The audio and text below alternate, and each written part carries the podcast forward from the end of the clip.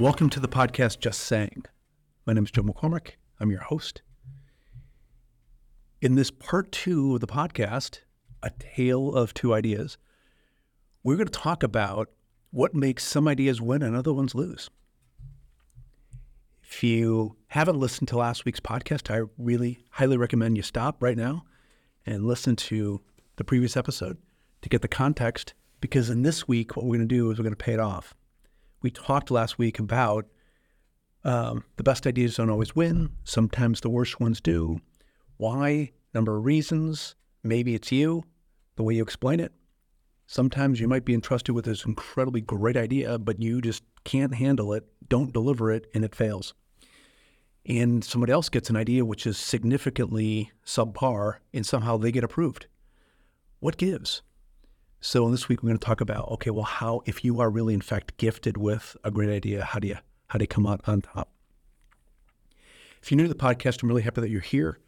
Um, we're all about trying to help you become a clear and concise communicator, really deliberate when you communicate, saying things and writing things with impact, not guessing that it's going to work, but knowing that it's going to work. And we are all here for one reason only to make improvements in this area. And sometimes there's a lot of pressure because you've been you're working on a project. Maybe it's a, a big change that you got to pitch, or maybe it's an approval that you're getting, or um, it's, a, it's a new innovation or something that might have dramatic impact on people, and you you see the inherent value of that idea. Maybe it's a product. Maybe it's a, a hiring a new person. Maybe it's changing directions of an organization. Um, maybe it's about buying a piece of equipment. And deep down, you're like, this is just absolutely brilliant. And then you're like, well, why didn't they say yes? And it wasn't because it wasn't wasn't a great idea. Maybe it was because of you and the way you explained it. And I want you to sit in that for a second. That's terrible. And I feel your pain. It's painful. You're you're leading an effort. Maybe you're doing a startup. Maybe you're going this new direction and you've got this thing and you are absolutely completely sold and this is the absolute best thing for people to be doing and you can't get them to a yes. All you do is create more confusion and doubt and delay. And what do you do? Well, it might be in how you're explaining it. So, in this episode, we're going to talk about how to fix that. But just a real quick recap on last week, a couple things we talked about is stopping to think: Is it actually a good idea? Don't don't run past saying, "Oh, it's a great idea." I mean, actually, do due diligence here. Right? Is it actually a solid idea? Now, it's not just up to you to say if it's a solid idea. And I made the connection last week between comedy and clarity. First thing you got to ask yourself is, is it actually funny? I mean, if it's not funny, it's not funny. Now, in humor, sometimes it's the way you tell it. Maybe you tell it the wrong way and nobody laughs, but somebody else tells it in a different way and they do laugh. But the only way to find out is it's not up to you to say if it's a good idea. It really ultimately is up to somebody else to say if it's if it's funny. The audience is going to laugh. Um, so in this week's episode, we're going to talk about well, how do you do that?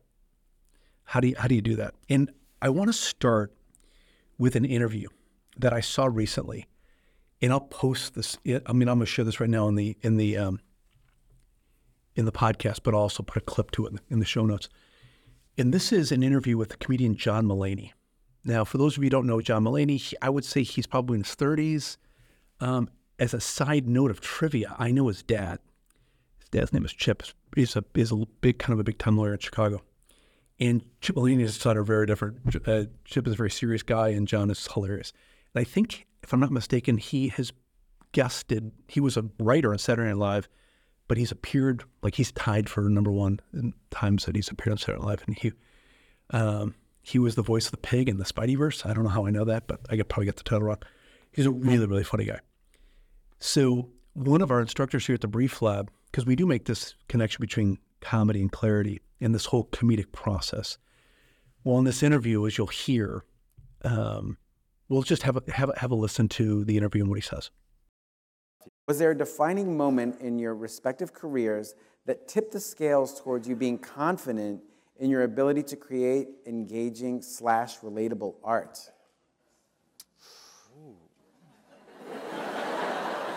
So the key, the key to the whole question is defining moment. So, well, what came to mind was not a moment of confidence, but uh, I think in 2005, I was um, featuring, which is the middle set on a stand up uh, show at a, at a club. Uh, there's an MC, a feature, and then the headliner. And I was at the Stress Factory in New Jersey, which is the name of a comedy club there. And I was bombing for uh, two nights, really, really. And I had, I did a lot of stuff down at Rififi and in the East Village, and I, I felt like, no, I felt like this is, I'm not so weird that this won't work on the road. Um, but uh, I was really, I was sort of like, I was taking a lot of material I'd worked out in alternative rooms and trying it at a club, and it was not going well. And uh, this comedian who was headlining named, named Ross Bennett uh, said to me after a show, he goes, You're very funny, but these people have no time for your cleverness. and he goes, Get to the point. And I realized that my premises were all kind of I'm going to walk you towards an interesting little notion as opposed to starting the bit with the premise, saying, I don't like X. Now, here's a bunch of reasons why. So you took it as advice then? You really took it to heart? Oh, yeah, just that clarity is the most important thing, and, and some kind of little vignette that meanders that might land somewhere funny might not be what people want when they've gotten a babysitter and we're at the stress factory. And it, it, felt like a good marriage. I didn't feel like I was abandoning my whole voice or something. It felt like a nice wow drive. Yeah. Super interesting. I mean, just fascinating. Little short clip here. The guy. I mean, I want to start out with just talk about the the land of confusion. The, the opening question. I did a podcast on asking better questions. That was a terrible question. Super confusing. He has this very long, long question, and Mulaney didn't even know how to answer the question. So they got to rephrase the question. That's kind of a unfortunately not a deliberate um, moment of humor, but ended up being kind of funny. And you kind of walk through what he says in that interview because I think it's really telling. Well, you know, he's talking about playing comedy at the place called the Stress Factory. So there's there's stress, right? There's pressure in doing his doing, but he he admits that he was bombing. Okay, so he was trying the material out.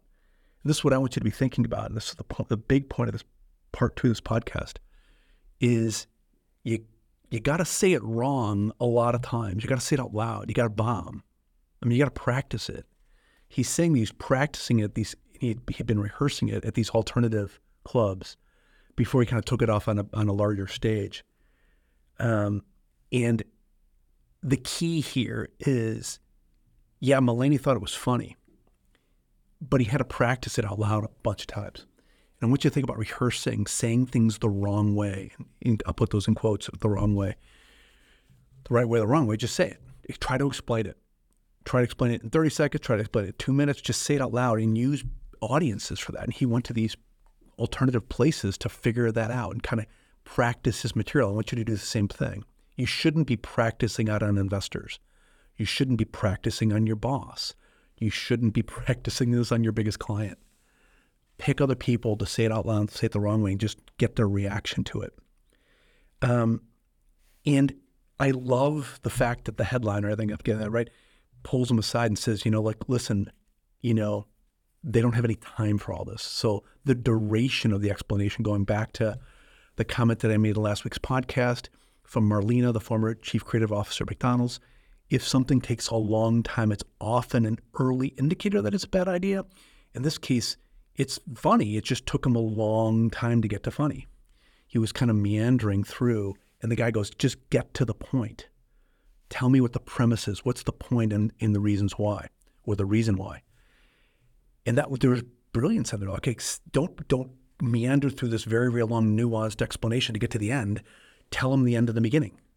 And we've talked about this in the podcast. That's your headline. Lead with it. And that's what Mulaney. He's a very accomplished comedian, by the way. But he has this very nuanced way of getting to humor. And the guy's like, tell me what the premise is, what's your point, and why. And he's like, got it. Clarity is what's that's key. Especially you love at the ending. The ending is great. When you're talking to people who have, you know, gotten a babysitter to go out to listen to comedians at a stress place called the Stress Factory. So in that little interview, there's so many there's so many good bits to, to pull from. Number one, practice it. Practice it. Say it out loud. Say it the wrong way. Say it hear yourself say it. and then get to the point quickly and then why um, is is a key thing. So start playing around with the order. If you've taken our courses, you've heard of the brief EXSUM, the brief executive summary. What is your great idea, and why do you think it's a great idea? You know, give me the the the the, the bullet points, and then what's the so what. You got to practice that order, get that order. Comedians practice this flow; they kind of own that flow. Um, I was recently li- listening to or watching online this comedian. His name is Nate Bargatze. I can't pronounce it. I can't spell it. I think it's B A R T G A T Z E. I probably spelled it wrong, but his name is Nate Bargatze. He's in his 40s. Funny, really funny. He's clean, family kind of humor. To watch this guy, he's very different from other comedians that I've listened to, but he is his timing is just impeccable. You can see he's practiced the flow of kind of how he tells the jokes. I mean, to watch his comedy is so enjoyable, but he's practiced it out loud a lot. You can just tell, right? And that's what you got to do when you got this idea. You own this great idea, man. You should be practicing that, and saying that out loud, and trying to really get comfortable with what this your elevator speech might feel like sound like, so it makes sense. And the last thing I want to do is just to kind of fix this thing is please tell me, don't sell me. Salesmanship if you win me over because you sold me, I'm going to have buyer's remorse tomorrow. Okay, don't force me into a laugh, guide me into a laugh. Don't force me into getting it.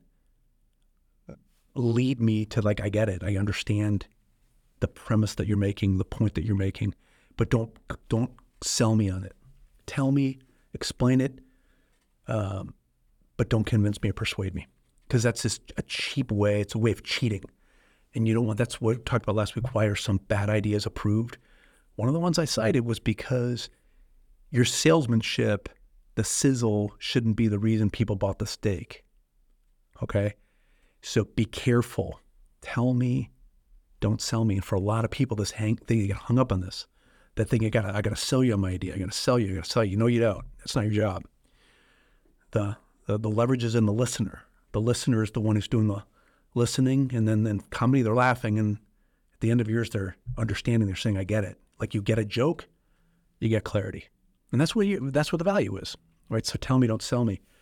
And I've seen so many people take a really good idea and just take that path of selling and pushy, and they just ruined it. They over sharpened the pencil. They just overdid it to the point where a person. And when I ask this in our courses, what how does your listening react when you when you sense that a person is selling you? They all say the same thing. it Shuts down, becomes cautious, looks for the angle, looks for the loophole. You don't want to create that type of listening in a person. You want to open up their listening by just telling them in very clear, logical, rational, sequenced way what the idea is. You know, I came to this conclusion, maybe there's a story behind it, but going back to what John Mulaney said, you know, listen to this is an accomplished comedy writer and comedian, and he's learning it at his get to the point. Don't take a long time to get to the point. Get to the point up front, early on, and then all the reasons why that premise that you arrived at that premise, that conclusion. This this is the course of action you need to take. And when you do that, boy, it's just it's it's amazing, and it's because of you if you've inherited, you've conceived, you've thought of, been inspired to carry forward an idea, this great idea, please, please, please do what I suggest you do, which is practice it out loud, get the order right, tell me, don't sell me. This idea is it's this pearl of great value, right? It's in your hands. Don't drop it.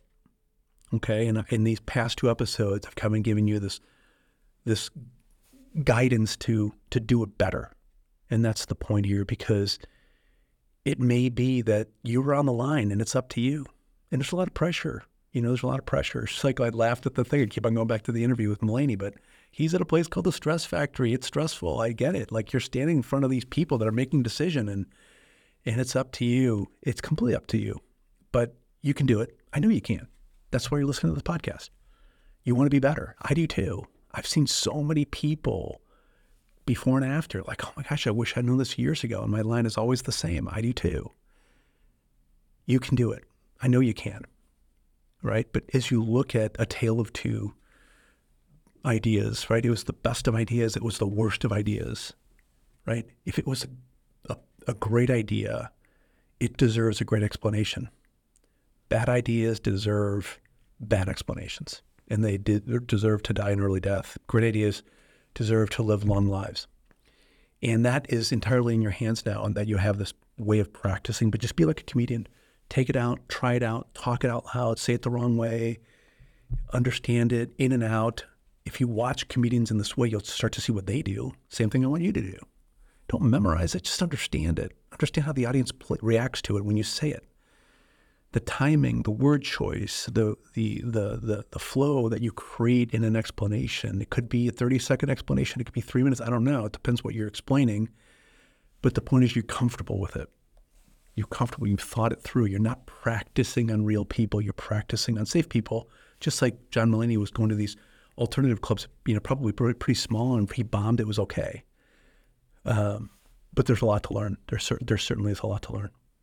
And when I, what I want to end with is, for me and for you, what's exciting is to think that in these two podcasts, we might unearth these buried, hidden, brilliant gems of ideas for the world to see and hear.